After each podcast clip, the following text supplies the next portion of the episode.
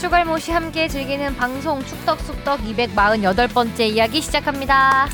안녕하십니까 주영민입니다. 안녕하세요 주시은입니다. 안녕하지 못한 박시영입니다. 뭐 예, 안녕하기 튀어. 어려 안녕하기 어려운 그래도 네. 안녕하십니까 물어 네, 여쭤봐야지. 그래도 네. 그래도 안 안녕하시길. 바라면서 네. 이정찬입니다. 자 선수들의 개인기를 쥐어짜서 4강까지는 갔는데 네. 탈수돼 버렸네. 네, 결말은 이제 마른 수건이 된 거죠. 네. 짜도 이제 안 나오는 준이 4강에서 나온 거고 어, 결과는 아주 처참했죠. 네. 최악의 결말이죠, 뭐 어, 사실. 지금까지 아시안컵 아시아 무대에서 가장 처참했던 결과라고 하면은 이제 96년 아시안컵 이란전 이란과 8강전에서 우리가 6대2. 6대 2로 졌을 예. 때 음. 심지어 2대 1로 전반을 이기고 그렇죠. 후반에 뒤집힌. 그렇죠. 어, 이렇게까지 처참하진 않았습니다. 그래도 음. 이거는 뭐 아무것도 그러니까 그래도 그땐 양손 골다 넣었네. 묶이고 그냥 다 당한 느낌. 마치 그 월드컵에서 강팀을 만난 듯한 그런 강팀을 만나도 이런 경기를 한 적은 없어요. 그렇죠. 네. 그러니까 모든 우리가 처음에 86년 월드컵에 처음 나갈 때 처음은 아니죠. 54년 이후에 이제 좀 오랜만에 나갈 때 굉장히 걱정들을 많이 했죠. 아르헨티나를 만나야 된다라는 음. 이거에 대해서 굉장히 어, 많은 우려와 엄청난 실력 차이가 날 것이다. 물론 실력 차이는 났죠. 음. 네. 하지만 이제 우리가 투혼으로 맞상대하면서 어쨌든 월드컵 첫 골도 넣고 나름 역사를 남긴 경기였고 뭐 독일도 만났고 스페인도 만났고 했지만 이렇게까지 졸전을 펼친 적은 없었죠. 유효 슈팅 0? 영 네. 어떤 유스팅 연계죠. 영계죠. 음. 요르단한테. 네. 요르단한테는 사상 처음으로 패했고 네. 새 역사를 썼네요. 네. 사상 처음으로 패한. 쓰여졌죠. 음. 네. 그리고 열, 10골 허용. 여섯 경기 아, 열열 골이죠. 골. 저 4강까지 올라온 게 대단했어요. 전 경기 실점. 네. 한국 축구의 역사를 새로 썼습니다. 음. 그러니까 어떻게 이렇게 바로 이렇게 이렇게까지? 처참한 기록을 남기면서 4강까지 올라온 건 선수들의 개인기와 투혼. 네. 정말 눈물 땀, 겨웠잖아요. 눈물. 네. 호주전에서 사우디전에서 네. 보면 이게 참 90분 전까지는 욕하면서 보잖아요. 뭐 저런 저렇게까지 약간 창피하다 막 호주한테 중원이 텅텅. 예, 텅텅 비고. 너무 많이 당하니까. 근데 이제 후반에 갈수록 선수들의 개인 전술들이 합이 좀 맞으면서 이제 공격력이 좀 좋아지면서 이제 뒤집는 그런 투혼을 발휘했었는데 반전은 많이 거기까지. 지쳤더라고요 선수들이. 그렇죠. 음. 손흥민 선수도 좀. 지치고 역시 움직임이 이 스프린트 횟수도 줄어들고 수비는 뻥뻥 뚫리고 자 이런 얘기는 이슈 뒤에서. 포커스에서 하고 일단 네. 댓글을 볼 텐데 이 댓글들은 8강전이 끝나고 승리에 약간 여운이 남은 상태에서 올려주신 댓글들이라 네. 어, 지금 분위기랑 좀 맞지 않는데 일단 이런 분위기였다. 네. 이걸 좀 봅시다. 토끼 52님이요. 이 사진을 함께 첨부해 주셨는데요. 사우디전 차두리 코치 달릴 때 잔상짤 보니 역시 레전드. 선수들이 저렇게 달리니 기자님들이 왜 동체 시력이 필요하다고 이야기한지 알겠네요. 유튜브가 기술적인 문제로 영상이 날아가다니 이게 아마 그 골 넣고 선수들이 다 아, 그 골- 코치들이 다 골 넣고 이제 클리스만 감독이 네. 좋아하는 원샷을 잡은 카메라에 다 지나. 차두리 감독이 쓱 지나 지나갔죠. 차두리 코치가 쓱 지나갔죠. 아, 그 엄청 현역 좋아서. 데스크드로. 어. 네. 정말 빨라요. 이 경기에서 저는 그 정말 많은 분들이 현장에서 그 영상을 찍어가지고 유튜브로 올려주셨더라고요. 그 중에서 저는 이 벤치 영상들을 아. 좀 몇 개 찾아봤는데 되게 특이했던 점은 클린스만 감독과 차두리 감독이 얘기를 별로 안 해요. 거의 안 하더라고요. 화면에서도 중계화면에서도 잘 못 본 것 같아요. 어, 그러니까 서로 다른 곳을 쳐다보는 화면들이 좀 있죠. 어. 그러니까 차두리 감독은 차두리. 선수들 전체를 차두리 봐요. 감독이요? 아, 차두리 코치는 왜 그러죠? 제가 벌써부터 인사. 아니 뭐전 오상호 감독입니다. 어, 어, 그렇죠. 전 감독. 네. 그러니까 차두리 코치는 선수들 전반을 보더라고요. 음. 그러니까 예를 들어서 공이 저쪽에서 움직이고 있어도 뒤쪽에서 김민지 선수가 허벅지를 만지고 있으면 김민지 선수 쪽을 보면서 계속 대화를 하고 음. 전체를 보는 것 같고 크리스만 감독은 공을 따라가고 있더라고요 계속. 음. 물론 이제 공을 따라가면서 경기를 봐야 되는 건 맞는데 어 어쨌든 그런 차두리 감독과 차두리 코치. 차두리 코치와 자꾸 감독이래 차두리 코치와 크리스만 감독의 대화 모습이 보이지 않았다는 점 그리고 호주전에서 동점골이 아, 역전골이 터졌을 때 그리고 사우디전에서 동점골이 터졌을 때 선수들이 클린스만 감독한테 안 가요. 음, 음, 음. 그런 것도 좀 특이한 부분이죠. 그러니까 가- 보통 이제 벤치로 달려가면 감독과 포옹을 할 수도 있고 하이파이브를 할 수도 있고 뭐 이제 그런 그 뭔가 이런 장면이 스킨십. 보이는데 예. 크리스만 감독은 혼자 막 좋아하고 팔짝팔짝 뛰고 있고 보통 이제 차두리 코치를 중심으로 이제 선수들이 많이 모이는 모습이 보였고 음. 호주전에 결승골 넣었을 때 손흥민 선수가 페널티킥 황희찬 선수가 찰 때 고개를 숙이고 있었잖아요. 네. 못 봤잖아요. 보죠. 못 보고 골 딱 들어가니까 다행이다 하면서 뒤를 바로 돌아서 황희찬 선수한테 가지 않고 벤치 쪽으로 옵니다. 그리고 차두리 코치와 포옹을 하죠. 음. 그리고 감독이 옆에 있었는데 바로 돌아서 옵니다. 아, 아 그, 그런 못 장면이 봤는데. 그런 아. 장면이 좀 어, 선수들을 잘 아우르고 있는 게 맞는 건가라는 음.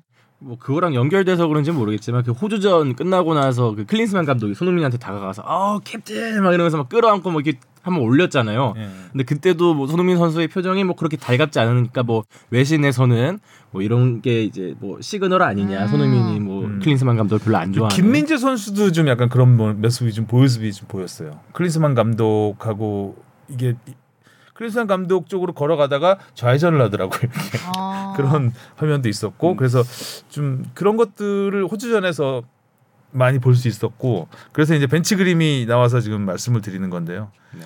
클린스만 감독 좋아하고 있으면 클린스만 감독하고 이게 보통 코치들끼리도 이제 네, 호주전에서 좋아하죠. 좋아하는데 이제 클린스만 감독 앞에 쓱 지나가는 모습도 다 선- 지나갔죠? 선수들한테 달려가는 거거든요. 네, 네, 이게 맞아요. 지금. 음. 근데 뭐 저는 뭐 그렇게 생각해요. 그 부분은 어떻게 보면은 뭐 한 가지 단초일 수도 있고 그리고 그거를 일단은 뭐 나중에 좀 더 취재가 필요해 부, 그렇죠. 한 부분이라고 네. 생각이 돼요. 음. 근데 일단은 코칭 스태프의 온도 차는 분명했다라는 거는 있어요. 음. 그러니까 예를 들면 외국인 지도자들은 이 상황, 그러니까 16강과 8강에서 극적인 드라마 같은 승리로, 그러니까 그 크리스만 감독의 표현을 빌려서 승리로 승리했을 때 정말 기쁨이 극대화된 부분이 있고 차두리 코치가 느꼈던 감정은 기- 기쁨이 극대화된 감정으로 보이지는 않았던 음. 분명한 온도차는 음. 있었어요. 음. 다행이다 그러니까 뭐 정도였을까요? 아니 아니 그런 게 아니고 약간의 위기감, 음. 음, 그리고 결국에 이겼다라는 안도감.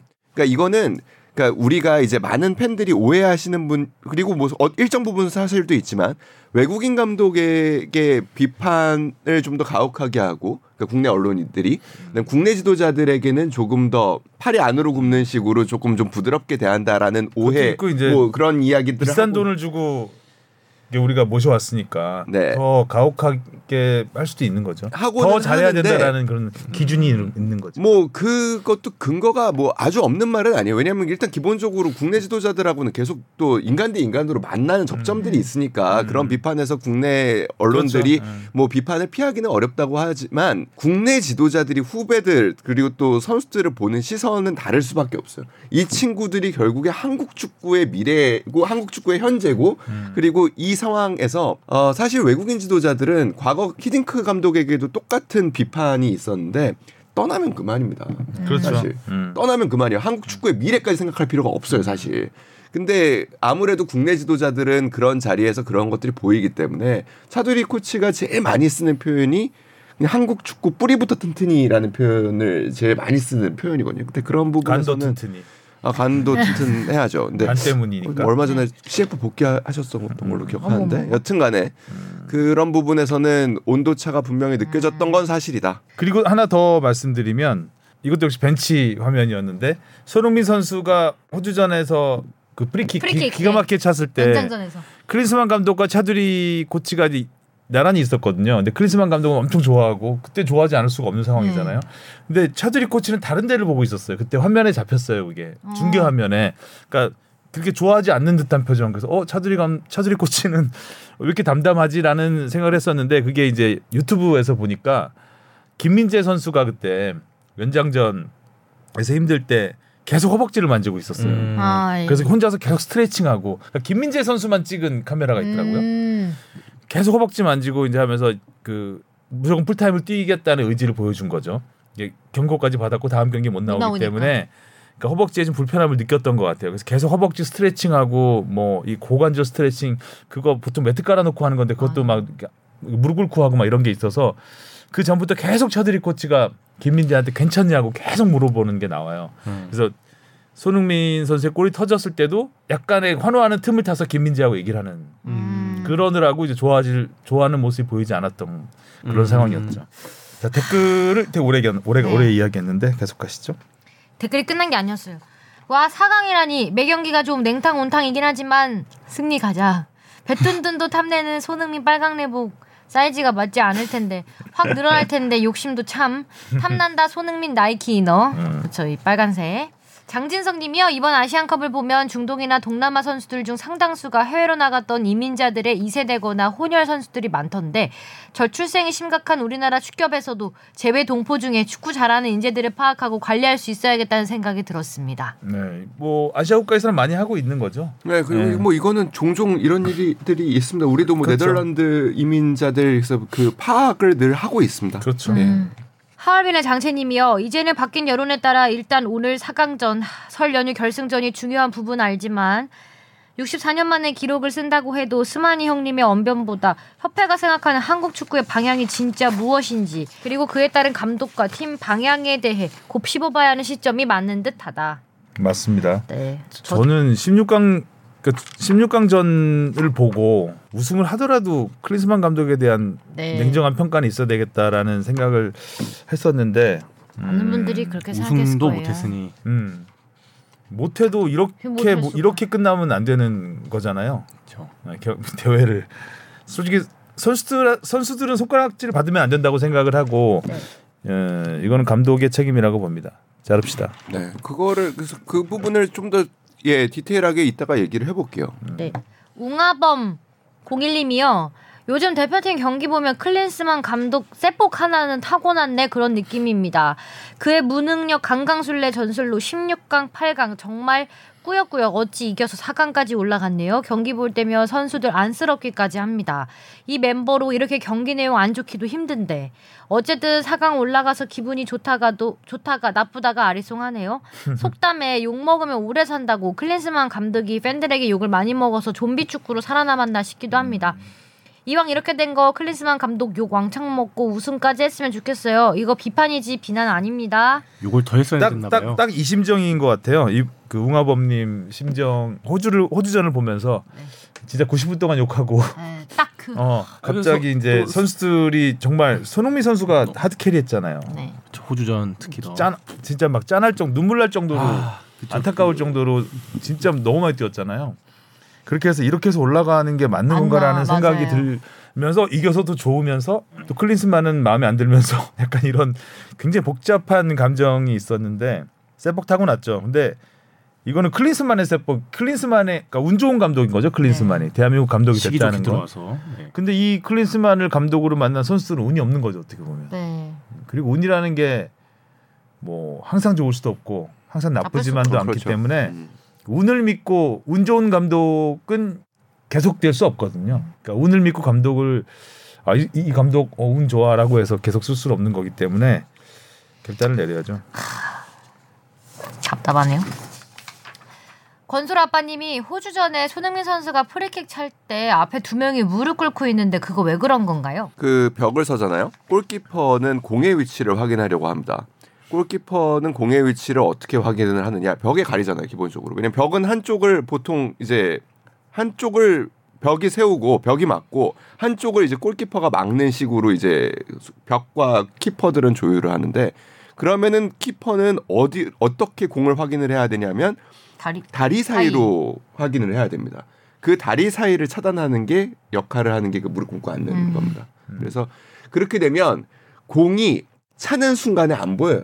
그러면 어느 수- 벽을 넘어가는 순간부터 그렇죠. 보이기 시작하거든요. 그때는 반응하면 늦는 거죠. 늦죠. 음. 그래서 그렇게 서는 겁니다. 근데 제가 보기에는 두 명 서가지고는 솔직히 이렇게 크게 효과를 본다고 보기는 어렵지만 선수들은 아무튼 어, 준비해 놓은 동작들을 또 그렇게 하는 거죠. 그리고 이제 그 선수들이 무릎 꿇고 앉아 있다가 그걸 딱 열어주면서 그리 차기도 하고 아, 낮게 그렇죠. 차기도 하고 빠르게. 요새 뭐 손흥민 선수가 한 2022년쯤에 프리킥골 연속골 넣으면서 뭐 재미를 많이 봤었잖아요. 그때도 항상 이러한 전술을 좀 활용을 했었죠. 근데 그 무릎 꿇는 거는 근데 아까 영민 선배 말씀하신 대로 이렇게 고개를 숙이거나 이렇게 비켜주는 경우가 있거든요. 차는 경우는 그 위를 넘기라고.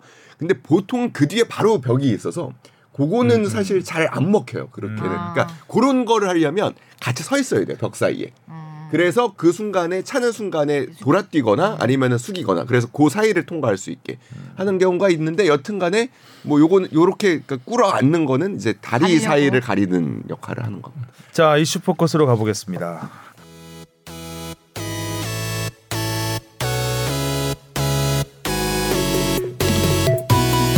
여러분은 지금 축덕 속덕을 듣고 계십니다. 잊지 말고 하트 꾹. 호러쇼로 끝난 좀비 축구 바이러스는 누가 퍼뜨렸나? 어, 제목은 누가 정했나? 제가 정했습니다. 뭐 약간 막 근원지를 막 썼죠 좀. 막 썼는데 호러쇼에 굳이 바이러스? 아, 이게 이그 병균의 근원지를 한번 찾아보자 이런 거죠. 발원지를. 네. 그러니까 좀비의 병균 얘기하는 거죠. 그렇죠. 그렇죠. 어 좋았어요. 날로 발전하고 있네 우리 뽕 PD는. 사실 호주전에 대한 투혼이 뭐 아, 그 사강전으로 다 지워져 버렸죠. 네. 그렇죠. 음. 아, 뭐 아까도 정말- 말씀해 주셨지만 그 손흥민 선수가 마지막 그 연 후반 추가 시간에 그 페널티킥 얻는 네, 과정. 네. 아, 진짜 불굴의 의지라고 해야 돼. 뭐라 해야 되지? 수비 작살 수비 어떻게든 지금. 여섯 명 됐나요? 대여섯 명 네. 됐죠. 그 사실 사이를 제일 처음에 공을 끌고 갈 땐 아, 조금 옆에 내주지 쉽게 갈 수 있었을 것 같은데 지금은 시간이 부족하니까 한 번 더 올리는 게 중요할 것 같은데 근데 와, 거 어려운 상황에서 워낙 또 그때 호주 수비진 되게 탄탄했잖아요. 맞아요. 간격도 너무. 좋았고 어, 빈틈이 없는 수비였는데 그 빈틈을 하나 어떻게 꾸역꾸역 찾아내는 그 과정에서 와, 이 손흥민 선수가 이 대표팀에 임하는 의지, 우승컵을 향한 그 열망이 딱 느껴졌던 장면이 아닌가. 아, 진짜 닭살이 엄청 맞아요. 바로 돋았어요. 그 페널티킥을 보고. 유도하겠다고 마음 먹은 먹은 것. 같아요. 네. 거기서 이제 치고 갔다는 거는 네. 그런 기회들이 그 전에 굉장히 많았잖아요. 서로 음. 패스 주고 받고 하면서 근데 슈팅이 안 되잖아요. 그렇죠. 다 아, cutback에서 다 다. 뭐다 끊겼죠. 골키퍼도 워낙 잘 잡았고요. 그 cutback 음. 노선을. 크로스 올린 뭐에 다 그러니까 안 잘리고. 되겠다. 내가 가져가서 일단 PK를 얻으면 좋고 아니면 다시 넘긴다라는 생각을 해서 일단 끝까지 공을 가져가지 않았나 생각이 그게 어떻게 들고 그 시간에 그게 그렇게 될까요? 음, 모든 걸 불태운 호주전 네. 내 후유증이 뭐 고스란히 드러났죠 요르단전에서는 우리가 조별리그에서 맞붙었던 팀이잖아요. 그렇죠. 네. 그때 2대2 무승부 결과로도 굉장히 큰 많은 비난을 받았었는데 클린스만 감독이 그래서 그 경기를 통해서 뭔가 깨달았겠거니 그렇죠. 어, 준비를 하고 분석을, 어. 분석을 하고 준비를 했겠지 또 분석만 했나? 분석만 또 했네 분석. 분석 을 했는지 모르겠지만 분석도 했겠죠 안 했을 것 같아요. 근데 요르단은 우리를 너무나 잘잘 알고. 더잘 알고 왔죠 맞아요. 그래서 우리는 전혀 손을 쓸 수가 없었습니다 더 잘 알고 오는 게 맞죠. 음. 한번 붙어 봤는데. 아니 근데 뭐 여러 가지 그게 결국에 가위바위보 같은 거기 때문에 뭐 더 잘 알고 와도 우리가 또 우리가 잘하면 우리 걸 잘하면 되는 경우가 있죠. 근데 결과적으로 요르단이 잘한 거는 뭐였냐면 2차전도 마찬가지고 이번 경기도 마찬가지고 한국의 모든 공격은 이강인에서께서 시작된다라는 거를 정확하게 파악하고 이강인에 대한 그 수비가 완벽하게 들어갔다라는 거죠. 그러면 그 보면 이강인이 공 잡으면 순식간에 그 주변에 세 정도가 음, 음. 이제 바로 모이, 모이거든요. 근데 그러면 우리는 모델과 모듈이 있어야 되는 부분이에요. 이강인한테 그렇게 몰려 있으면 반대편에 분명히 공간이 공간이 있습니다. 나는데. 그럼 빼주 그 어떻게든 빼 빼 나오면 돼요. 근데 그게 안 돼요. 그게 안 됐던 가장 큰 이유 중에 하나는 선수들의 동선이 겹쳐요. 그 주변에서. 그러니까 이거는 감독 그러니까 뭐 제가 그좀 걱정되는 부분 중에 하나는 왜 우리나라의 언론들은 뭐 잘할 땐 또 가만히 있다가 뭐 못하니까 이렇게 또 득달같이 달려들어서 뭐 그 감독 하나 못 잡아먹어서 안달이냐라고 얘기를 할 수 있지만 이런 사실 그 불안 요소들은 늘 존재했었고 이런 부분에 대한 지적은 또 늘 있었습니다. 물론 클린스만 감독의 장점도 있긴 있어요. 뭐 없- 제가 누누이 얘기하잖아요. 장점이 없는 감독은 아니에요. 근데 그 장점이 전혀 사실 발휘되지 않았던 부분에 대해서 이야기를 하는 거고 그런 부분에서 요르단전의 가장 큰 아쉬움은 대처가 되지 않았다라는 거예요. 그러니까 얘- 상대가 이렇게 나올 걸 알았음에도 불구하고 우리는 다른 그거를 어떻게 깨겠다라는 약속된 움직임들이 보이지 않았다는 거죠. 그 말을 한 겁니다 제가 네. 그러니까 그거죠 이강인에 대한 그 분석 이강인만의 문제는 아니었어요 4강전은 그러니까 조별리그에서의 이강인이 막혔을 때 굉장히 어려움을 겪었던 게 많았잖아요 그렇죠. 그럼 그 부분에 대한 물론 해법도 있었어야 되지만 어 그것만 지적하기에는 너무나 많은 구멍이 있었기 네. 때문에 맞아요. 어 그냥 이강인만 막혀서 이렇게 된 게 아니거든요. 4강전 다 같은 막혔죠. 경우는 다 모든 잘게안 됐어요. 모든 음. 게. 네. 그리고 이 전술이 없었다는 부분은 보면 이렇게 몰려다녀요 선수들이. 우리 동네 축구에서 몰려다니지 말라 원래 그렇게 그러잖아요. 다니면 안 되거든요. 근데 보면은 진짜 모- 공만 따라서 몰려다녀. 그러니까 불나방처럼 계속 그 한 곳으로만 몰리는 몰리면서 이 공간들이 텅텅 비었죠 막. 그 사람도 몰려다니는. 것도 몰려다니는 건데 만약에 수비 상황에서 특히 뭐 두 번째? 골 알타마리도 그랬지만 그러니까 상대 수비 아 상대 공격수들이 되게 그 돌파를 잘했잖아요 드리블 돌파를 근데 다 뭔가 적극적으로 수비하는 사람 없이 저- 다 저- 쫓아가. 쫓아가 그러니까 물러서는 수비. 맞아. 근데 아마 그게 김민재 선수가 있고 없고의 차이가 확 드러났던 장면인 것 같은 게 컸죠 그러니까, 김민재 네, 공백이. 그러니까 이미 수비 숫자는 확보가 돼 있어요. 그러면 그 중에 몇 명 정도는 좀 적극적으로 돼. 붙어주면서 뺏으려고 이제 try를 하든가 아니면 차, 사전에 반칙으로 끊어야 되는데 그 역할을 계속 김민재 선수가 하다 보니까 그 역할에 빠졌을 때, 오, 다 그냥 물러서기만. 쫓, 쫓아만 가도 응, 저희- 쫓아만 가다가. 맞아요. 김민재 스피드의 위대함을 어, 그렇죠, 그렇죠. 느낄 수 있었죠. 그러니까 이번 대회에서 제일 안 된 것 두 가지를 꼽으라면 수비 라인 간의 간격이 간격? 굉장히 유지가 잘 안 됐고요. 첫 번째가 그거고요. 두 번째는 개인 간격이 또 유지가 안 됐다라는 게 가장 큰 두 가지 문제입니다. 근데 이 간격 유지라는 부분은 개인의 능력과 무관한 거예요. 이거는 음. 선수들을 어떻게 훈련해 왔는가의 결과물입니다. 약속된 약속된. 네. 약속된 플레이죠. 왜 축구 감독들이 야구 감독이나 농구 감독보다 더 그 월급을 많이 받느냐 이런 부분에 대한 여러 가지 분석들이 있지만 제가 판단하는 거는 뭐냐면 축구는 기본적으로 경기가 시작하면 감독이 할 수 있는 게 별로 없습니다. 그럼에도 불구하고 왜 많이 받느냐? 그러면은 결국에 이 경기장에서 나오게끔 일주일 동안 본능을 트레이닝하는 작업들을 하는 거거든요. 그러니까 생활 면에서 훈련장에서 어떤 상황이 됐을 때 이렇게 바로 그냥 본능적으로 움직이게끔 만드는 사람들이 감독이기 때문에 그렇습니다. 그렇기 때문에 평소에 어떻게 선수들과 보내느냐가 운동장에서 그 일주일이 지난 다음에 고스란히 나오기 때문이라고 저는 생각을 해요. 그런 부분에서 이번 대회에서 초반부터 끝까지 사실상 그 수비 라인이 정돈되지. 않고 틀어져 있었죠. 예, 개인 간격이 정돈되지 않고 그렇게 되는 이유는 어디에서 나왔냐면 전방 압박을 공격수들이 따로따로 한다라는 데서 나오는 거거든요. 그렇죠. 이거는 전혀 훈련이 안 됐다라는 거냐.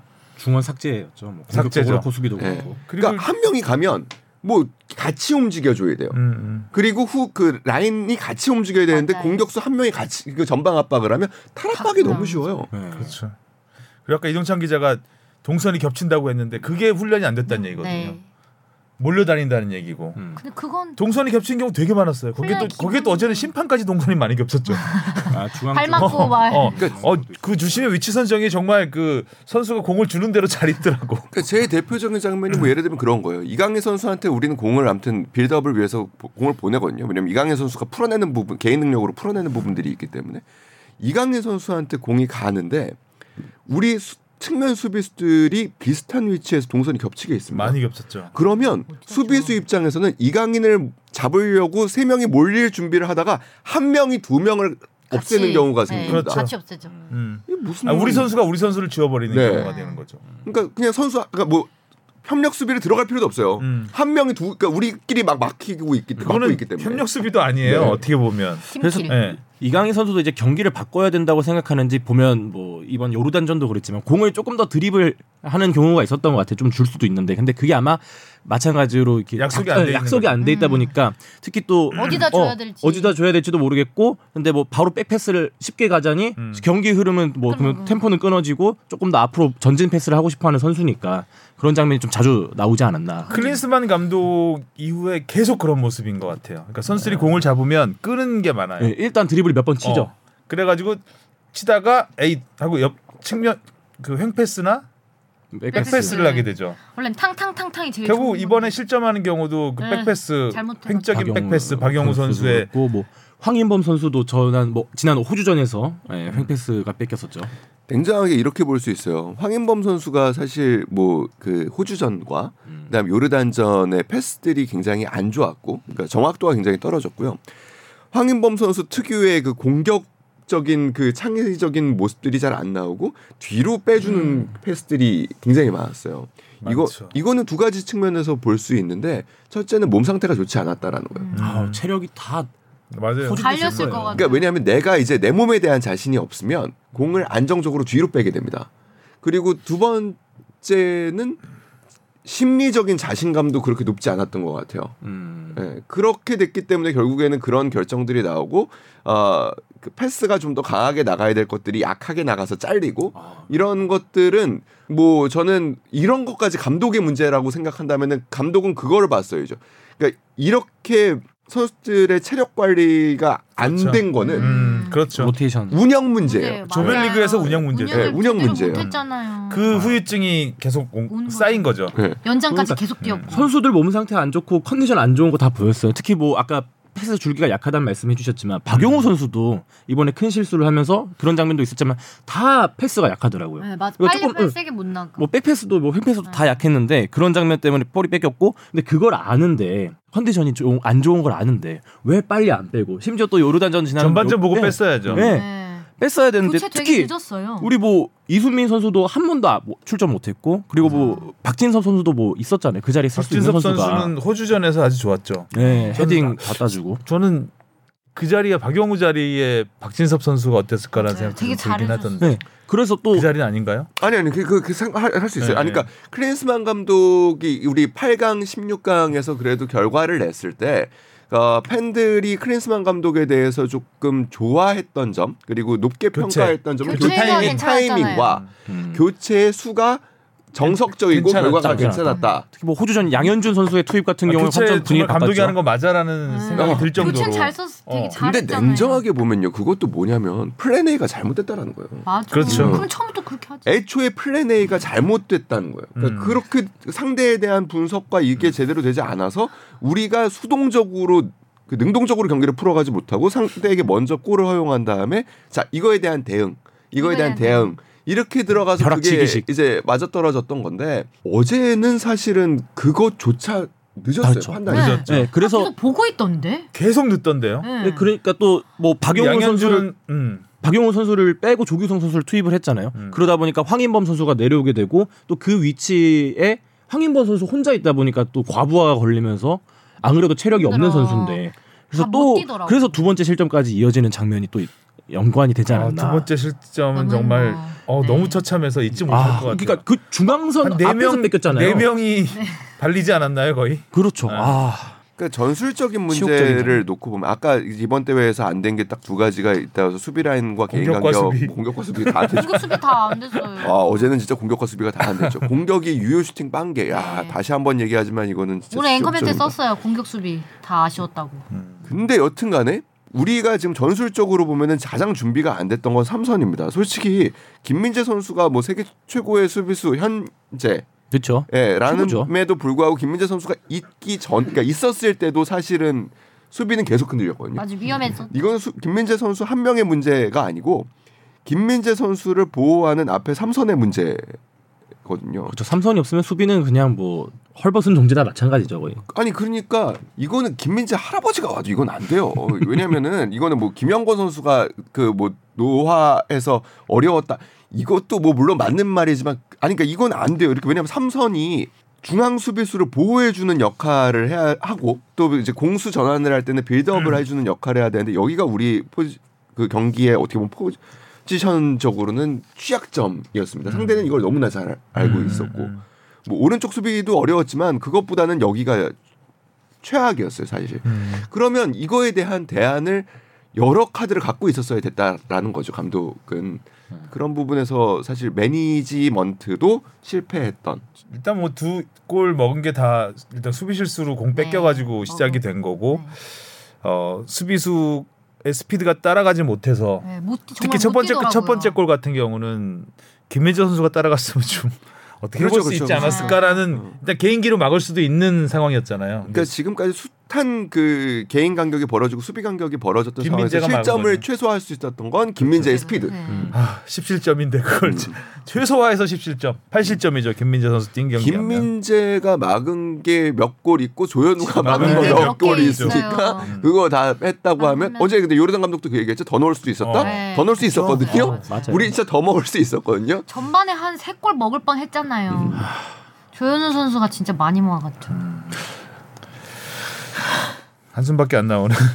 어쨌든 뭐 일단 경, 대회는 끝났고 잘 분석. 이제부터 잘해야죠. 어떻게 잘해야 되느냐가 좀 축구협회 아 이 얘기는 하나 하고 넘어가야 되는데 정몽규 회장이 그 4강전만 지켜 4강전은 지켜본 거죠. 어그 네. 상전은 지켜본 걸로 알고 있고 아, 음. 8강전도 지켜봤죠. 8강전도 네, 8강전도 지켜봤죠. 왜냐면 그 뒤에 아마 8강전 다음 날이었나 아무튼 기자단과 식사를 같이 한 걸로 알고 있어요. 현지 기자단하고. 음. 근데 여튼간에 그러니까 그 현지 기자들은 제가 알기로는 국내에서는 그래도 이게 얼굴 안 보면은 좀 더 비판하기 쉽거든요. 그렇죠. 국내 언론 국내에 있는 기자들은 조금 더 쉽게 비판을 했었고 현지에 출장을 갔던 기자들은 그러니까 뭐 우리뿐만이 아니라 이제 그 모든 언론사가 굉장히 자제했던 부분이 있어요. 그러니까 비판에 대해서. 그리고 매일 얼굴을 보잖아요, 사실. 선수들과 감독의 음. 얼굴을 매일 보다 보면은 아, 그래 비판은 그리고 실제로 그렇게 계속 부탁을 하기도 했고 그러니까 감독도 그렇고 그 손흥민 선수도 그랬고 네. 어, 모든 비판은 좀 끝나고 해달라고 했으니까 참았던 부분이 있는데 정몽규 회장을 만났을 때 어, 질문을 했다고요. 그 지금 클린스만에 대한 이런 그 여론. 예, 여론이 안 좋은데, 그러니까 지금 상황에서 이게 과연 맞고 기대했던 부분, 그러니까 정몽규 회장이 사실상 주도해야 한 과정이잖아요. 음. 선임부터 지금까지. 그래서 이게 맞다고 생각하느냐라는 질문을 했을 때 결국에 정몽규 회장이 기대했던 건 딱 하나라는 게 드러나거든요. 그러니까 선수들이 정몽 그 클린스 그러니까 name값에서 클린스만 감독의 말을 잘 들을 수밖에 없을 것이다라는 굉장히 단순하고 막연한 추측.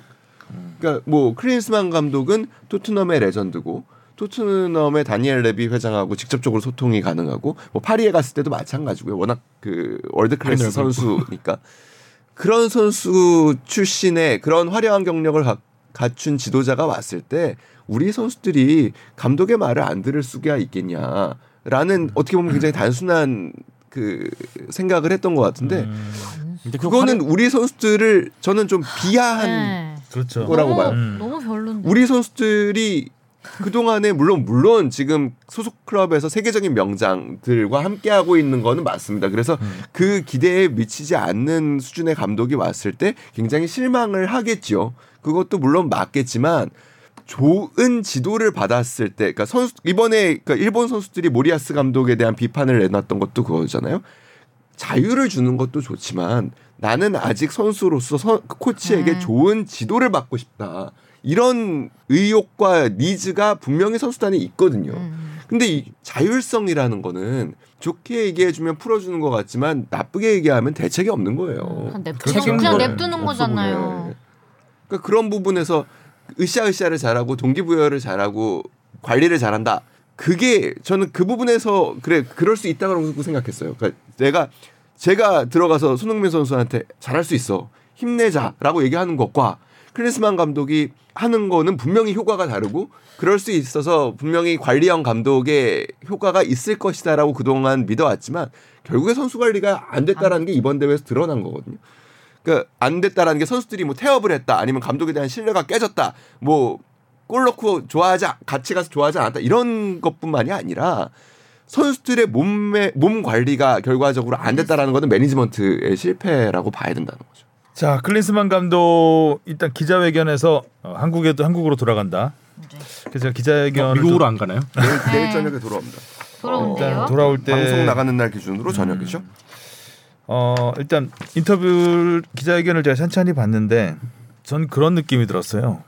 아 이분이 아직도 해설자인 줄 안다 자기가 해설자 아. 해설자 같은 느낌으로 이- 기자회견을 하더라고요. 약간 제 3의 네. 입장에서 그러니까 그 카타르 월드컵에서 TSG. 그룹에서 이 기술 분석관 이런 걸 했잖아요.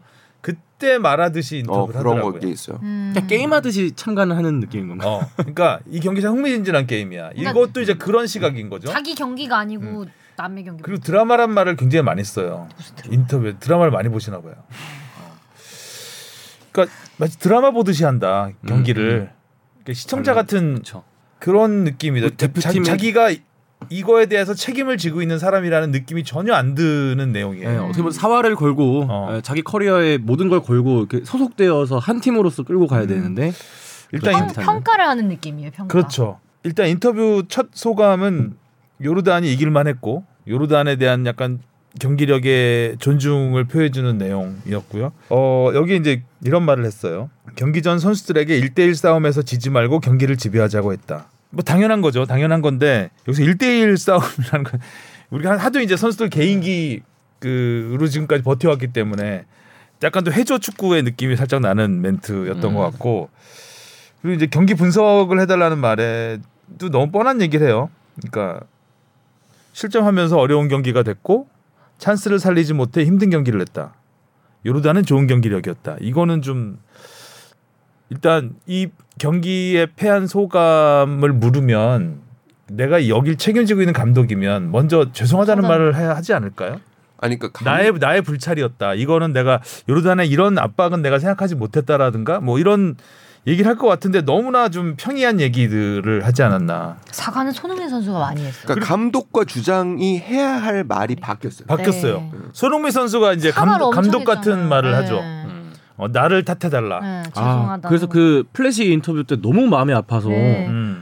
아그 대표팀을 지금 결- 준결승까지 올려놨던 선수인데 음. 오히려 고개 숙여 놓 고개 숙여서 죄송하다고 네. 연이어서 말하는 게 주장은 책임감을 얘기하잖아요. 그러니까 결국에 선수들이 그러니까 내가 부족했고 내가 선수들이 여기까지밖에 끌고 오지 못했다라고 얘기를 하는데 감독은 어떻게 표- 평가를 했냐면 우리 이번 대회 우리 좋은 점도 있었다라고 평가를 음. 하거든요. 그러니까 책임감에서 자유로운 모습을 보여줘요. 그러니까 책임 이번 견, 거지? 이번 대회에 책임질 의사가 있느냐는 질문에 많은 드라마를 썼다고 생각한다. 드라마 나오죠 여기. 우리는 패배를 받아들여야 할 시점이라고 생각한다. 그리고 드라마 감독. 어, 우리가 얼마나 힘든 조에 속했는지 다시 돌아보는 계기가 됐다. 이거는 이 감독이 할 말은 아니죠. 그러니까 드라마 드라마 감독 같은 말을 하고 있는 거죠. 그러니까, 에스파야 뭐야? 그러니까 천만 배우 천만 배우들을 데리고 졸작을 만든 거죠. 어떻게 보면 네. 아, 졸작까지는 아니지만 졸작까지는 아니죠. 4강이니까 한 550만 500만 정도. 아니 근데 저는 근데 진짜 이해는 잘 안 돼요. 손이 그러니까, 군기점을 넘지 못한 영화를 만든 거죠. 그렇죠. 야. 어, 표현 적절하네요. 아, 근데 저는 근데 이해는 진짜 안 돼요. 그러니까 클린스만 감독 의 표정도 솔직히 물론 뭐 이 감독이 그러니까 상대가 좋은 경기를 했기 때문에 그건 맞는 얘기고 뭐 웃는다라는 우리가 무엇을 못했는지에 대해서 또 그거에 대한 책임감은 얘기를 해야 되지 않을까요? 감독이라면. 그냥 인생이 즐거운 사람인 것 어. 같아요. 사는 게 재밌고 다. 야, 뭐 대표팀 못 떨어졌는데, 어 그래도 준결승 갔잖아. 음. 음, 뭐 어때? 그럼 다음 긍정적으로 잘하면 되지. 거예요. 어.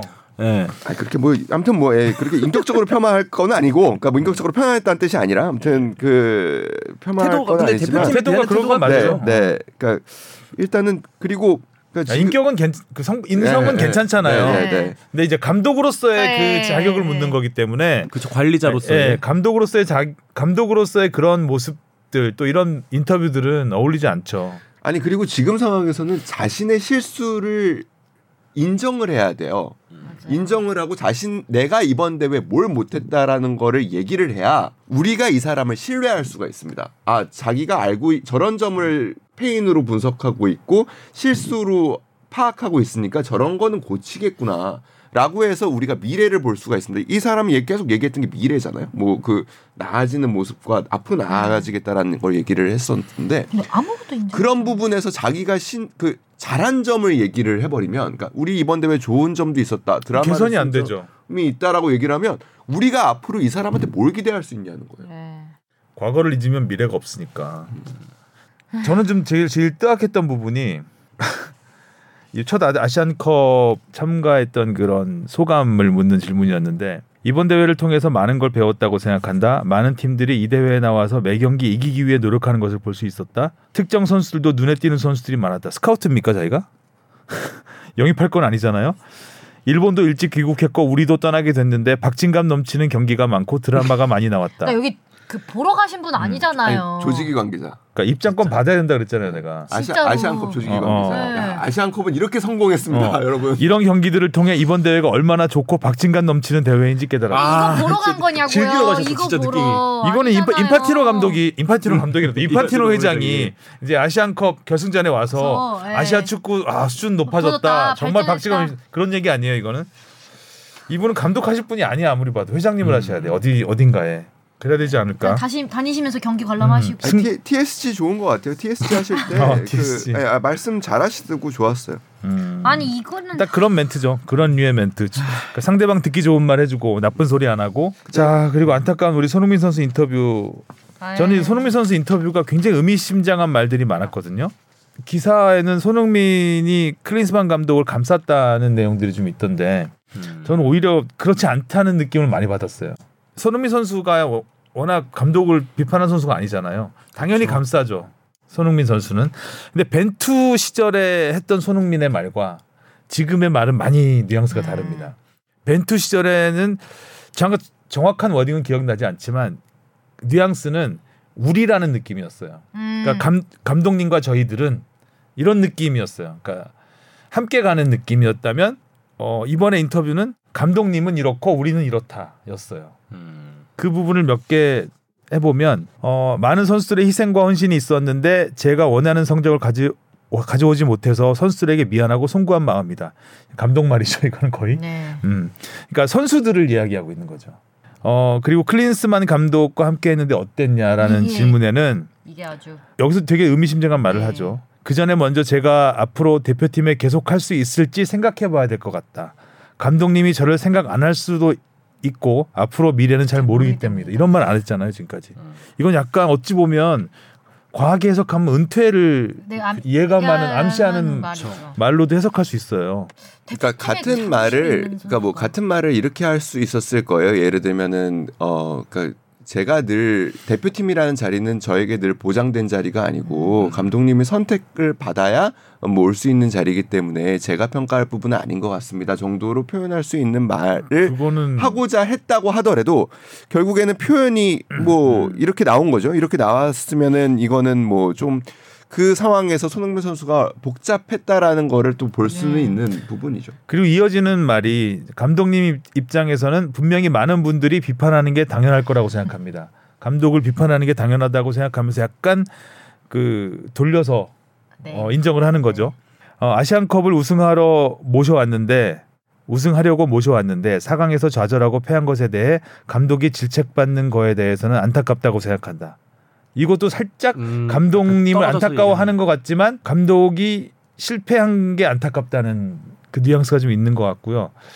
토너먼트 전부터 감독님에 대한 시선이 안 좋아서 감독님이 받는 부담이 많았을 텐데 어려운 상황 속에서도 잘 이겨내셨다. 선수들을 케어하는 데 있어서 티, 안, 내- 티 하나도 안 내시고 포기하는 포기하지 않는 모습에서 감동을 받았다. 이게 이제 클린스만 감독을 좀 감싸한 듯한 예의 바른 말이죠. 그런데 여기서 저는 물론 안 좋게 봐서 그런지 몰라도 토너먼트 전부터 감독이 비난을 많이 받았는 받, 받았다. 이 부담 속에서도 어떻게 그렇게 웃으면서 선수들하고 할 수 있을까? 라는 거에 좀 놀랍다라는 해석도 할 수 있지 않을까? 네, 뭐 그거는 어. 네 아이. 조금 저는 뭐 예, 조금 더 나간 거가 어, 나갔죠. 나갔죠. 나갔는데 미우니까 감독이 미우니까 어, 이렇게 읽혀요. 그리고 대표팀에서 1년 했는데 감독님과 1년 했는데 한국에 돌아가서 더 많은 분석을 할 것이고 조금 더 단단한 팀을 만들 거라고 생각한다.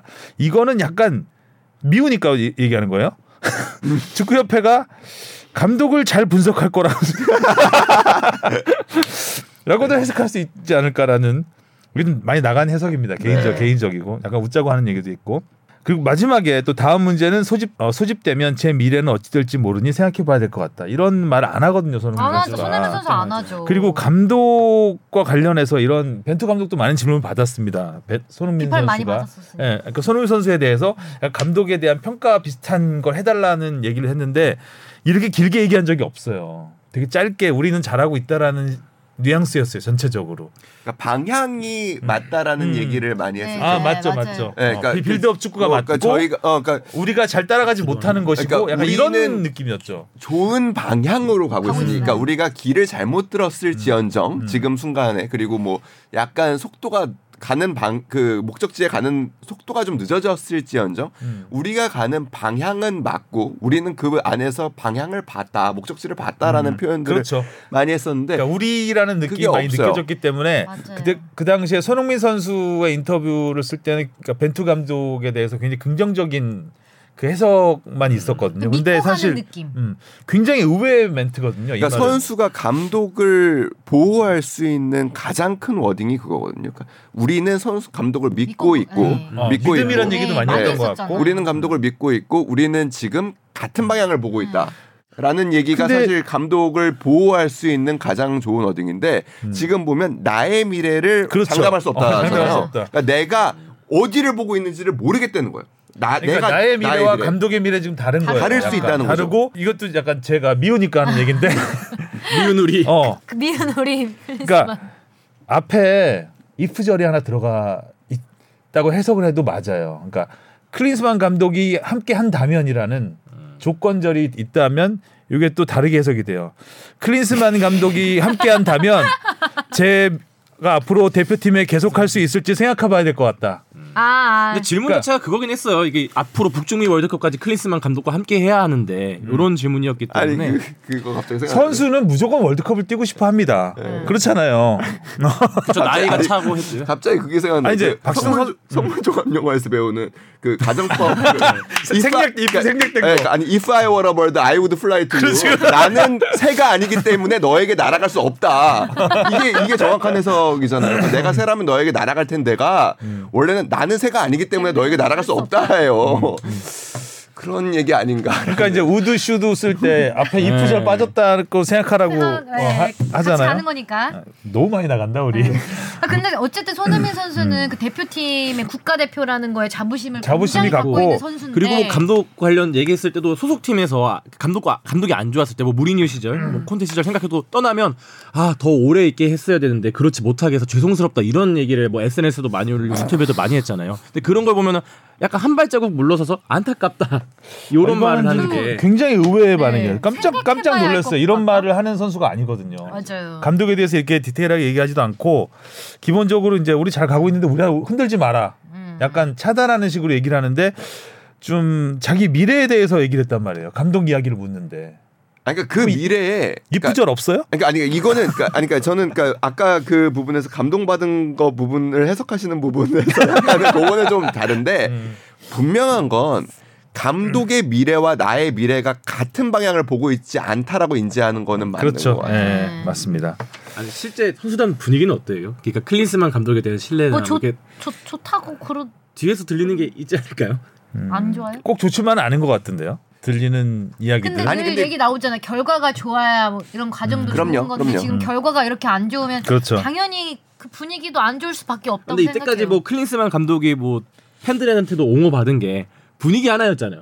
그냥 어 그리고 대표팀 분위기는 그래서 제가 분위기를 만든다. 봤는데 벤치 분위기가 좀 오묘하더라는 거죠. 그러니까 온도 차는 분명히 어, 있고요. 벤치 분위기가 근데 벤투 때도 분위기는 좋다 했어요. 선수. 아니 근데 그 아니 근데 벤치 그, 때 분위기 좋았어요. 네, 다 믿고 가고 자, 그 그게 신뢰 되게 있고 좋았어요. 선수들과 맞아요. 감독 음. 사이가 끈끈했다고.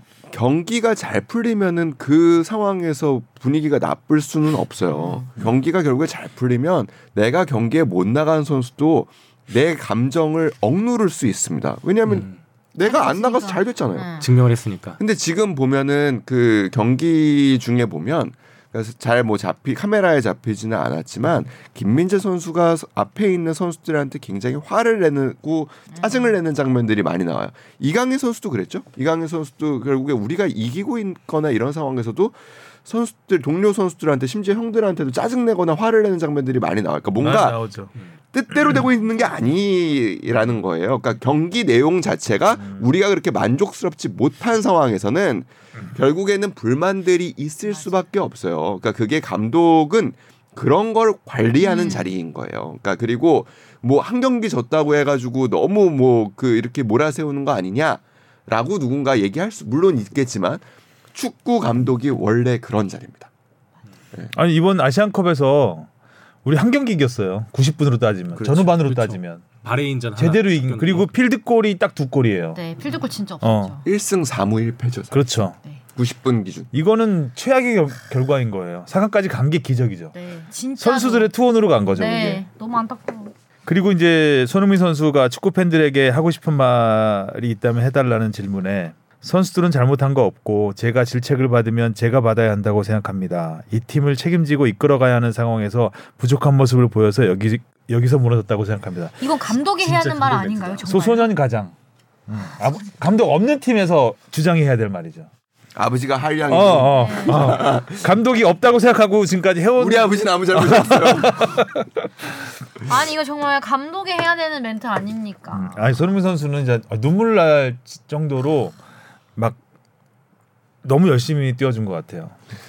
아, 저 정말 우승을 하고 싶구나 저 선수가. 근데 4강에서 느꼈던 것 같아요. 뛰면서 몸도 안 좋고, 좋고, 안될것안 같- 되는구나 해서 몸이 무겁더라고요. 2대0 되는 순간에 어. 사실 좀 낫죠. 이대영 네. 되는 순간은 놨고 오늘 세상에 이대영 진 팀이 마지막 그 추가 시간이 끝나 가더라도 추가 시간에 추가 시간이 있기 때문에 무조건 공격을 하고 앞으로 띄우잖아요. 돌리면서 끝났잖아요. 음. 그거는 포기했다는 거죠. 그래서 그 우승 열망 강한 선수가 이제 이번에 호주전 끝나고 나서 그 표정이 잊을 수가 없어요. 항상 손흥민 선수 울보였잖아요. 매 대회 그게 이제 울보했는데 억울해서 우는 거잖아요. 억울하고 안타까워서 우는 건데 이거 이 경기는 억울할 것도 없고 안타까울 것도 호주전 말고 없어요. 요르단전 말하는 거죠? 요르단전, 이번에 요르단전, 요르단전. 끝나고 아, 네, 호주전이라 아. 호주전이라고 그랬나요? 네. 아 죄송합니다. 그러니까 요르단전 요르단전 끝나고 약간 울듯 말듯한 그 뭔가 아 넋이 아, 네, 나갔죠. 네. 약간 너무 그런 안 표정이었잖아요. 눈물도 안 나와요, 눈물도 안 그러면. 나오죠. 뭔가 좀 해보고 가능성이 있었어야 그러니까 울음은 그럴 때 나오는 거죠. 음. 그러니까 내가 내 우리 거 해봤고 음. 할수 있는 거 다 해봤고 했는데 안 됐어. 이건 분함. 그리고 상대는. 요르단이야. 요르단이야. 음.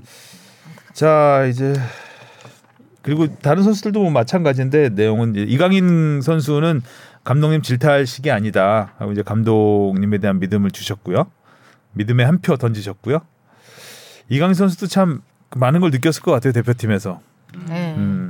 음, 굉장히 이제 막 그야말로 대표팀의 주축으로 첫 해였죠. 어, 첫 해, 첫 대회였죠. 그렇죠. 어, 주축으로 해였고. 딱 자리 잡은 잡은 상태에서 너무 힘든. 아니, 아니 뜻대로 아쉬워, 안 되네. 아쉬워, 너무 아쉬워. 네. 그러니까 이강인 선수가 진짜 한 경기를 더 치렀으면, 그러니까 제가 느누이 얘기하잖아요. 토너먼트에서 한 경기는 그 어떻게 보면 한 시즌을 통해서 배울 수 있는 거 이상을 배울 수 있거든요. 한 경기 그거 3일 3일간을 통해서 왜냐면 감정이 정말 극대화되기 때문에 그 안에서 배우는 것들이 굉장히 많거든요. 선수들이 한 경기 더 치르고 결승전에서 이기면서 끝났으면 정말 손, 그 이강인 선수의 개인만 놓고 보면 한국 축구가 뭐그 송정 감독님은 일단은 뭐 이번에 우승을 해, 해도 뭐 한국 축구에게 더 안 좋은 영향을 줄 거라고 했지만 우승을 했을 때 그 우승을 경험한 선수들이 성장하는 부분들은 무시할 수 없거든요. 음. 그래서 그런 부분은 조금 아쉬워요. 어, 많이 아쉬워요. 조금 아쉬운 게 많이 아니라. 아쉽죠. 자 황희찬 선수도 뭐 훈련 때부터 근육이 좋지 않았다고 경기 뒤에 말을 네. 했고요. 어, 어제 많이 좀 안 좋아 음. 안 좋아 네, 보여, 안 좋아 바로 보였죠. 끝나고 쓰러지는 것 같았는데. 박용호 선수가 아주 상처를 많이 받았을 것 같은데 뭐 비난도 많이 받았고 네. 네.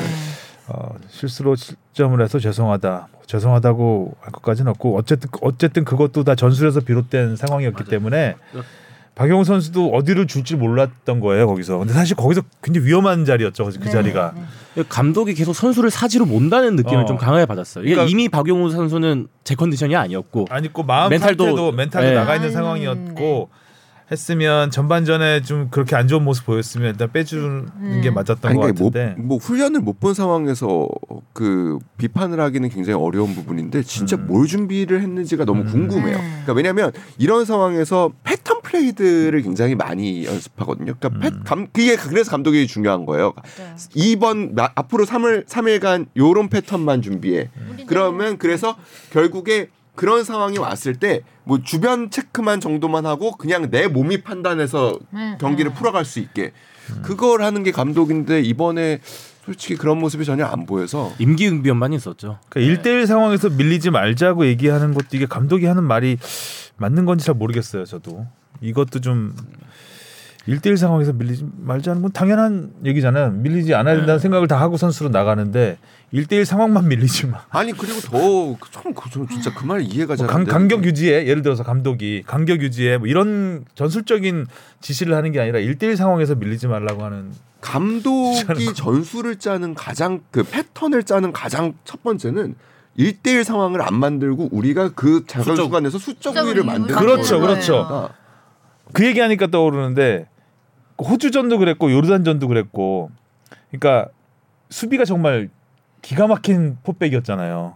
사사이 네, 너무- 호주 네. 어, 사사이 그 줄간격 완전 기가 막히게. 유지하면서 갔는데 호주나 요르단은 서- 우리 선수를 막지 않았어요. 그 맞아요. 최후방 라인에서 네. 공간을 공간을 딱 만. 공, 공간을 만들었지. 근데 우리는 선수만 따라다녔 다는 느낌. 맨투맨을 시킨 음. 건가? 맨투맨도 아니었던 것 같은데. 음. 11대 11 맨투맨을 한다고요? 뭘 시킨 건지 잘 모르겠어요. 그러니까 맨투맨을 하- 시키는 선수들이 있긴 하죠. 네. 그러니까 뭐 예를 들면 일부 선수들 그리고 예를 들어서 그- 이- 어, 알타마리 같은 선수는 뭐 좀- 좀 맨투맨이 매매 해줘야죠. 가능하죠. 그러니까 사우디가 3백 그러니까 사우디는 보통 이제 352를 많이 쓰니까 그러니까 우리가 그때 343으로 나갔잖아요. 그거는 약간은 맨투맨을 하겠다라는 그러니까 그 모든 포지션에서 약간 1대1 상황을 만들겠다라는 의지는 그, 그 의도는 읽혔어요. 그리고 우리가 예, 예. 음. 그리고 우리가 상대보다 1대1에서 다 모든 거의 포지션에서 이길 거라는 그 음. 어느 정도의 감독이 확신을 갖고 이런 거를 준비를 했을 것이다.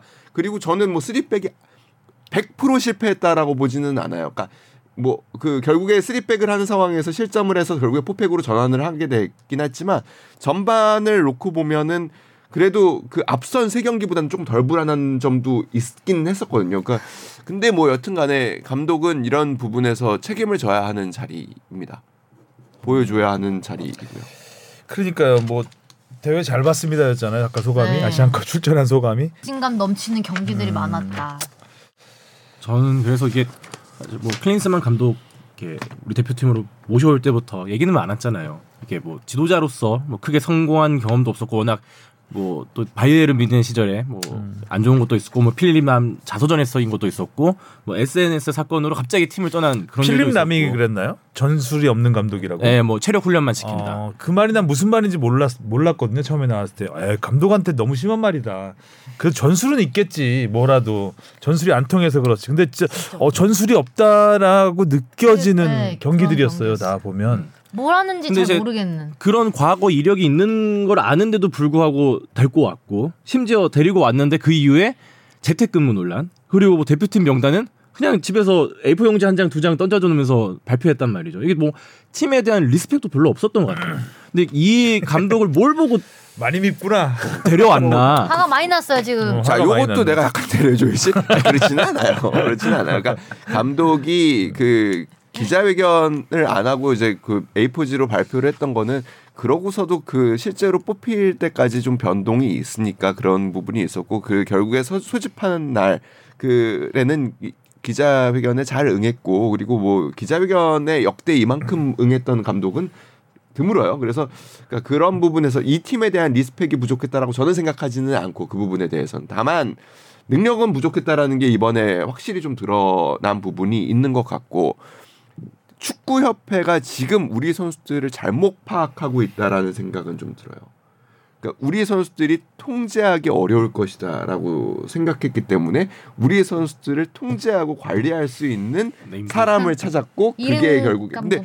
이게 방향이 좀 잘못된 거죠. 그러니까 우리가 축구가 어디로 갈지를 먼저 설정을 하고 그 상황에서 이렇게 우리가 가려고 하는데 우리 선수들이 납득할 만한 좋은 지도자를 골라 오려고 했어야 되는데 그냥 자 감독이 클린스만이야. 클린스만은 느그 서장이랑 다 했어. 그래서 어제 사우나도 가고 밥도 음, 먹고 다 했어. 음. 그러니까 네가 얘 말 안 들을 수 있겠어? 이런 식의 사고와 로직을 갖고 감독을 선임했다라는 게 사실상 또 드러났기 때문에 더 충격적이고 좀 아쉬운 거죠. 그러니까 뭐 다 지난 얘기긴 하지만 일단 밀러 위원장이 선임을 한 거잖아요. 고른 거잖아요.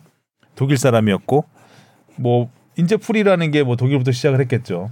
거기서 이제 여기저기 알아보다가 뽑았을 텐데 일단 이분도 약간 인터뷰하는 거 보면 낭만적. 낭만주의예요. 싱글벙글하고 좀 약간 사차원기도 좀 있으면서 있어요, 있어요. 음, 네. 그래서 좀 너무 한가한 이야기들을 많이 하고 음. 클린스만하고 친할 수밖에 없겠더라고 보니까 어, 통화 자주 할 것 같고 맥주 한 잔 잘 어, 잘- 결이 아, 같은 밀러 느낌. 맥주 결이 같아. 뭐 그래서 이분도 살짝 밉더라고요 저는 미운 사람이 많아. 어 많아졌어 그러면서 다 지난 얘기지만 우리가 카타르 월드컵 끝나고 이제 벤투 감독과 협상할 때 결국은 조건 때문에 안된 안된 거죠. 거잖아요. 월1 플러스 3. 음.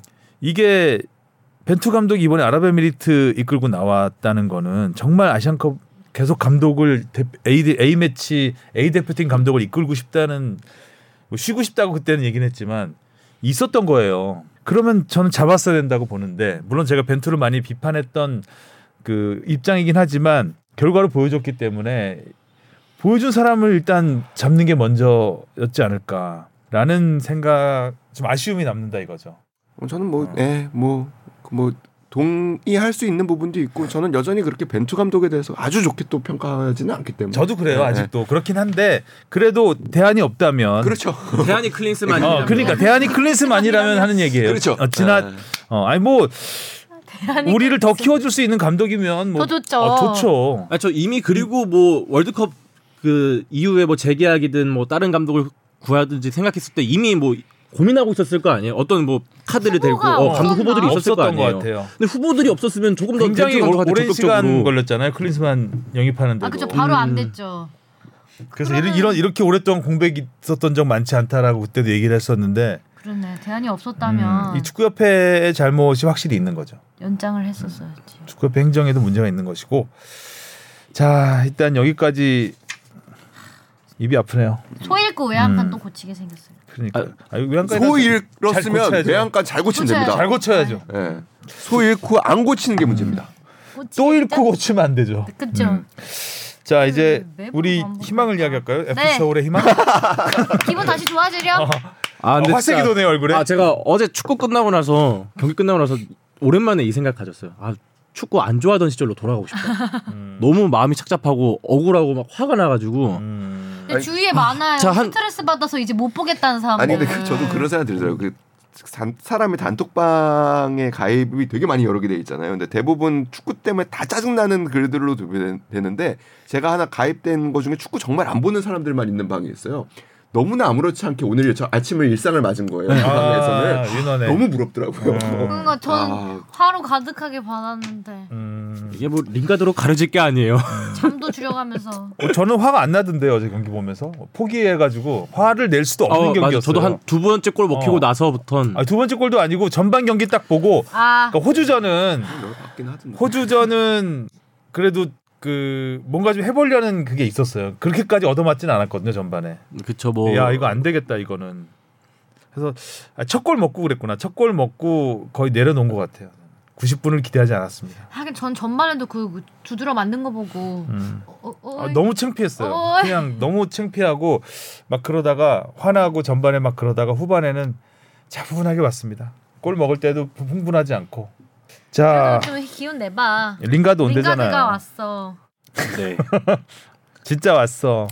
왔네요. 유니폼 하나 새겨서 여러분들이 방송을 들을 때쯤에는 아마 입- 계약을 입단 오피셜. 그 오피셜 나나요? 예, 영상이 나왔을 가능성이 굉장히 높습니다. 와.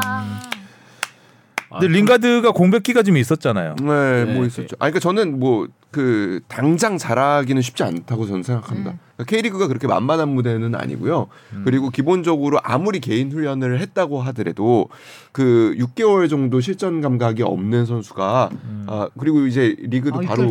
예, 한 달 이제 있으면 개막이죠. 음. 네 상황에서 몸을 빨리 끌어올린다고 해도 처음에는 조금 뭐 고전할 물론 뭐 그렇지 않았을 않기를 바라지만 음. 그럴 수 있다라는 가능성에 대해서는 얘기를 하고 싶고요. 근데 그거를 떠나서 어 이거 기자회견에서 아마 좀 나올 것 같은데 지금 뭐 많은 데서 어 왜 왔을까? 그쵸. 아, 어. 이거 굉장한 미스테리. 왜 왔어? 왜 네. 왔죠? 이미 뭐 뭐, 사실 왜- 유럽 리그에서도 뛰려면 맘 먹고 뛸수 있는 선수인데 그러니까. 왜 아, 여기- FC 서울인가요? 뭐 러브콜도 받았다고 하는데 네. 중동 자본 뭐 이런 데도 음. 있었고요. 아니 뭐 사우디하고 사우디는 시도를 했다가 빠그라진 것 같고 사우디가 빠그러진 상황에서 뭐 예를 들어서 어 이탈리아에서도 좀 구체적인 오퍼가 있었던 것 같고 뭐 그럼에도 불구하고 결국에 택한 우리 거 집에 왜 왔니? 진짜. 그리고 그렇다면은 뭐 이제 그러면 가장 합리적인 추론 외신들이 보는 합- 합리적인 추론은 돈이죠. 아 돈을 많이 줬나 보다 음. 서울 그렇게 돈 많은 구단인가 구단 보다. 아니잖아요. 그 링가드의 연봉이 그동안 받던 연봉이 FC 서울의 구단 연봉 총액과 비슷합니다. 아, 네. 그- 뭐 크게 차이 나지 않아요. 음. 그러면 그거를 진짜. 맞춰 줄 수 있나? 어, 역시 뭔 GS 맞춰줘요? 재계 서열 막 이러면서 그러니까 링가드가 FC 서울에 제시한 연봉을 주급인 줄 알고 계약했고 마실 거라는 아니, 얘기도 그러니까 있어요. 단위를 헷갈렸거나 어. 뭐 원, 뭐 유로, 파운드 뭐 이런 거. 근데 제가 궁금한 게 진짜 왜 FC 서울에 온 걸까요? 그러니까 내일 내일 이제 우리 방송 나가는 날 기준으로 오늘 이제 기자회견을 열게 되면 그 기자회견에서 많은 부분이 밝혀질 것으로 예상 을 하고 그렇게 해야 되는 게 좀 더 맞다고는 생각이 되는데 그 협상 과정에서 이거는 뭐 글쎄 어차피 방송 나가는 시점에서 공개될 부분이니까 이 얘기가 내일 기자회견에서도 나올지는 모르겠어요. 근데 그 K리그와 FC 서울에 대한 진정성을 얘기를 했대요. 어? 내가 K리그와 FC 서울의 레거시가 되고 싶다라는 얘기를 했다는 거예요. 어머 이건 더 미스테리하죠. 어머 어머 어머 무슨 연구 토토 하나요 혹시? 갑자기 이건 더 미스테리하죠. 근데 예, 아무튼 뭐 K리그를 되게 이- 인상 깊게 그 보았나 보다. 구단 직원이 느낀 굉장히 놀란 그러니까 그 그런 얘기는 그리고 하나도 하지 않았대요. 구단 물론 뭐 당연한 얘기지만 구단 직원하고 그 협상을 할때 나는 서울에서 그 뛰면서 이런 내 사업 지금 제일 많이 또 나오는 해석 중에 사업 그렇죠. 네, 본인의 사업 과 뭐 e스포츠의 뭐 진심이고 뭐 이런 얘기들이 나오는데 그런 얘기는 전혀 오가지 않았다고 하고요. 물론 뭐 그런 부분이 뭐 있다면 사업의 의류 사업이죠. 의류와 이제 e스포츠 구단을 하나 갖고 있죠. 음. 갖고 있죠. 아니 뭐 그런 뭐 좋아한다고만 들었는데 아, 구단까지 갖고 있는지 잘 모르. 아 그건 제가 좀 그러니까 확인해 뭔가 볼게요. 다른 쪽에 이유가 있지 않을까. 축구만의 네. 이유가 아니라 그런 생각은 좀 들어요. 또 워낙 또 딴 게 아니라 스타성 있는 선수잖아요. 예, 몰라 그 경기장 위에서 보여주는 그 celebration 퍼포먼스도 그렇고 이제 그런 걸로 익살스러운 캐릭터가 있기 때문에 아마 그런 걸 좀 더 활용하지 않을까 싶긴 한데 어, 좀, 네. 좀 관중은 일단 많이 많이 늘어요. 늘것 같아요. 그러니까 링가드 하면 뭐 일단 국내에 있는 축구 팬들 중에서는 해외 축구를 또 좋아하시는 분들이 많으니까 맨유에 있었기 때문에 다 웬만하면 알죠. 해외 네. 축구 본 사람들이라면. 아 그리고 김기동과 링가드 하니까 안 볼 수가 없어요. 그리고 링가드가 맨유에서? 음, 맨유에서 또 잘하기도 했지만 욕도 많이 먹었던 선수이기 때문에. 많이 먹었죠. 어. 근데 그래서, 그, 음. 그 모습도 근데 좀 인상적이긴 했어요. 그러니까 사실 그 손한번 흔들고 그냥 가도 되거든요. 아, 다 사인해주고. 팬 서비스 잘해줬던데. 그 팬들이 너무 많이 왔던데요. 맞아. 어, 500명 왔다고 뭐 기사상으로 어. 적혀있던 것 같았는데 단소가 뭔지는 알고 받았을 거예요. 불기 단- 되게 어려운데 그거 받았어? 만만치 않아. 피리 보니까 어. 예. 아 그렇지 어. 필리프니까. 그래서 단소를 받았더라고. 근데 단소가 뭔지는 알고 거예요. 이게 뭐. 마사지 할 때라도 쓰겠죠. 그래서 기회 되는 거 이제 어, 뭐 이승우 선수의 거취가 아직 결정되지는 않았지만 수원 FC와 맞붙었을 때 아니 근데 이승우 셀레브- 선수와 거취에 대해서는 결정이고 아, 그 계약이 돼 있는 선수, 계약이 남아 있는 선수. 아, 남아 있어요? 수원 FC에서 잘 훈련을 하고 있어요. 아 그렇군요. 저는 아 워낙 썰이 많이 돌다 보니까 어디로 가는 줄 알았구나. 가는 줄 가길 바라는구나. 아니요 뭐 재밌겠네요. 자 그리고 이제 그 밖에 이야기를 해보면 뭐 일본이 또 탈락했어요. 네. 음, 일본은 이란한테 뭐 잡혔죠. 이토주냐의 성범죄 혐의 때문에 뭐 어수선한 상황에서 어, 떨어졌고 근데 얘네도 근데 뜬구름 잡는 거는 진짜 이러고서 세계 최강을 위해서 다시 이제 하게 가겠다. 그러니까 얘네도 조금 좀 뜬구름 잡는 모리아스 건 감독을 재신임했죠. 파죠. 일본 같은 경우도 일본 기자들이 착해요.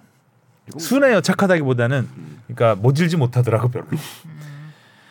유럽이나 뭐 이런데 언론들은 뭐 세잖아요. 정말 세게 쓰거든요 맞아요. 기사를. 굉장히 심한 단어로 많이 쓰는데 음, 우리 우리도 또뭐 음, 모리아스 감독은 근데 또 지금까지 해온 게 많죠. 게, 보여준 게 많죠. 너무 많아요. 어, 많아요. 아, 그렇죠. 뭐 MH 몇 연승을 10연승을 하고 뭐 그랬어. 그리고 뭐 독일, 터키를 잡았을 음, 때그 그럼. 모습들. 그렇죠. 그러니까 이번 대회는 그 모리아스 감독 입장에서도 조금 선수들 동기부여가 좀 잘 안 됐던 부분들이 조금 있었던 것 같고. 그렇죠. 뭐 쿠보 선수의 인터뷰 뭐 음. 돈 주는 건 소속팀인데 이런 음. 네, 네. 해석을 해보면 그렇고요. 예, 그러니까 왜냐하면은 지금 일본 선수들이 유럽에 뭐 20명이 나가 있다고는 하지만 그 팀에서 사실상 에이스로 활동하는 선수들이 그렇게 많지는 않아요. 그러니까 이 선수들은 시즌 중에 내 자리가 없어질 거를 다 걱정하는 선수들이에요. 아. 그런 상황에서 불안한 부분이 분명히 있죠. 그런 게 이제 심리적으로 이렇게 좀 또 언어적으로 나온 거라고 보긴 하는데, 근데 뭐 모리아스 감독이 아무튼 보여준 모습들이 또 있기 때문에 그리고 그 모든 책임은 감독에게 있다라는 얘기를 했죠. 크린스만과는 달리. 음 그렇죠. 어 그래도 리더십은 있는 것 같아요. 지금까지 팀을 이끌어오고 있는 거 보면 그리고 성과를 내고 있고 또 파리 올림픽도 모리아스 체제로 가나요? 아, 그거 좀 그거는 예전에는 같이 막 하고 이랬었는데 네, 올림픽 그 같이 아시안 갔었죠. 게임 팀을 같이 음. 지도를 했었죠. 그래서 그 자카르타 때도 그렇죠, 예. 한, 한 어린 선수들을 그렇죠, 데리고 와서 그렇죠. 했었고 음. 도쿄 올림픽을 지도를 했었고. 음. 근데 이번에 항저우 아시안 게임 때는 다른 감독이었죠. 다른 감독이었나요? 네네. 음. 그랬죠. 자, 제가 준비해 온 그밖에 이야기 몇 가지 말씀드리겠습니다. 그들이 없는 사이. 음. 아, 토트넘은 1승 1무 지난 한 주 동안 히샬리송이 두 경기 연속골을 넣었고 어이, 좋아. 세 골. 잘해주고 있어. 어. 잘 좋아. 한골 탈퇴. 어 에버튼전에서 좀 비긴 게 좀 아쉬웠죠. 음. 2대2 무승부되면서 현재 리그 5위, 잠깐 4위 갔다가 5위로 내려왔고 히샬리송이 어느새 리그 10골, 오. 득점 공동 7위, 황희찬과 똑같아졌고요. 오. 또 황희찬이 빠진 울버햄튼은 첼시. 맨유한테 4대 3으로 패한 뒤에 첼시를 4대 2로 꺾었습니다. 쿠냐 마테우스 쿠냐가 해트트릭. 오. 그러면서 리그 9골. 오. 황희찬에 이어서 팀 내 득점 2위. 김민재가 빠진 바이에른 뮌헨은 해리케인의 역전골로 레버쿠젠을 승점 2점 차로 추격하고 있습니다. 케인이 20경기에서 24골 넣었네요. 야, 대단하네. 음. 2위와 7골 차. 와, 김민재 선수는 주말부터 바로 뛰면 됩니다. 쉬었기 때문에. 그러네요. 그러네요. 음. 투헬 아주 thank you 하고 있을 거예요 그거. 아 근데 몸이 안 좋긴 할 거예요. 음. 그리고 대륙간컵 대륙간컵이 아니라 대륙 네이션스- 어, 아프리카 네이션스컵도 보면 일단 4강이 확정됐습니다. 이 어, 이 방송이 나가면 결승 다- 진출 팀이 예, 예, 결정될 예. 텐데 남아공 대 나이지리아, 아 이거 국내치죠. 어, 남아공이 올라가네. 예, 개최국 코트디부아르 대 콩고 민주공화국. 아, 여기가 어, 약간 아, 좀 어, 이변. 전통 강호들이 막 올라오는 느낌은 아니네요. 이변이 속출했습니다. 음. 보면은 어, 카타르 월드컵 4강팀 모로코가 남아공한테 져서 16강에서 탈락을 했고요. 피파 랭킹이 두 번째로 높은 세네갈이 역시 16강에서 탈락. 그 개최국 코트디부아르한테 졌습니다. 그리고 월드컵 때 우리와 같은 그렇죠. 조였던 가나도 가나는? 조별리그에서 탈락했습니다. 어. 그래서 가. 예, 가나 축구협회가 성명을 내고 어, 부진에 대해서 공개 사과를 했다고 아, 하네요. 가나가 떨어진 건 진짜 충격적이네요. 그리고 역대 최다 우승에 빛나는 이집트는 살라가 부상을 당하면서 16강에서 탈락했어요. 살라. 콩고 민주공화국한테 졌습니다. 승부차기에서. 완전 축제 분위기겠네요 콩고 민주. 제가 생각한 가장 큰 이변 중에 하나는 카보베르데의 8강 진출입니다. 네? 어? 카보베르데라고 아프리, 아프리카 생소하다. 대륙의 그 대서양 쪽에 굉장히 좀 떨어져 있어요. 떨어져 있는 굉장히 작은 섬나라입니다. 인구 카보베르데? 60만. 어머 어머 어머 어머. 어 전라북 60만? 전라북도 절반 크기 의 섬나라인데요. 와. 원래는 여기가 무인도였다고요. 무인도 무인도였는데 아, 15세기에 포르투갈인들이 정착을 하면서 사람이 살기 시작했고 이제 노예 무역이 성행하기 시작하면서 이제 아프리카 대륙에서 어, 건너와서 음. 나라가 됐는데 포르투갈의 영향을 많이 받았기 때문에 여기 출신 선수들이 이제 에, 포르투갈 리그에서 많이 성장을 하고 음. 있으면서 생각보다 피파 랭킹이 높아요. 73위. 음, 어, 73위 생각보다 높습니다. 인구 60만에. 어쨌든 카보베르데 제가 올림픽 할 때만 보는 나라거든요. 노르산보다 올림- 올림, 예, 올림픽에는 나오는 나라. 네, 이런 소식들이 있었습니다. 자, 이제 아시안컵 이야기는 뭐 여기까지 네. 아, 아쉽게 마무리가 되네요. 너무 아쉽다. 슬프게 마무리가 되네요. 네. 다음 주에 성룡 하성룡 기자한테 좀 예 그 뒷얘기 좀 들어. 뭐 팀 분위기나 이런 거 좀 들어봐야 될 것 같아요. 아 근데 진짜 아, 다름 아니라 난 저는 진짜 이번에는 하성룡 기자가 그 징크스 깰 줄 알았거든요. 제가 카톡도 했는데 너 승리 요정 되는 거 아니냐 이러다가 성룡 했었는데. 선배 언제 정찬 선배가 와요? 갔어야죠. 어, 대표팀과 같이 오겠죠? 자 오늘 좀 길게 얘기한 것 같은데 네. 수고하셨고요 아시안컵 기간 동안에 이제 또 K, 고생하셨습니다. K리그로 K리그와 프리미어리그 아, 캐릭에도 사실 지금 아, 이정 이야기들이 얘기도 많아요. 네. 그러니까 고요한 선수 은퇴도 선언해서 네. 뭐 그런 것도 있고. 내일 울산 카퍼레이드 안 됩니다. 아. 수원 FC가 또 권경원 선수 아, 영입한 그렇죠. 소식도 있고요. 많은 변화가 있습니다. 볼거리도 많고요. 수원 FC 지동원 선수도 좀, 좀 제발 좀 부활 부활 부활 좀 했으면 좋겠습니다. 여러분 아, 축구. 축구 사랑해 주세요. 볼 때라도 사랑해 주세요. 네. 요즘 시청률 많이 떨어졌던데. 그래요? 음, 저희가 다시 들어가면 돼? 네, 아, 계속 들어가긴 했는데. 좋습니다. 자 수고하셨고 다음 주에 뵙겠습니다. 안녕. 안녕.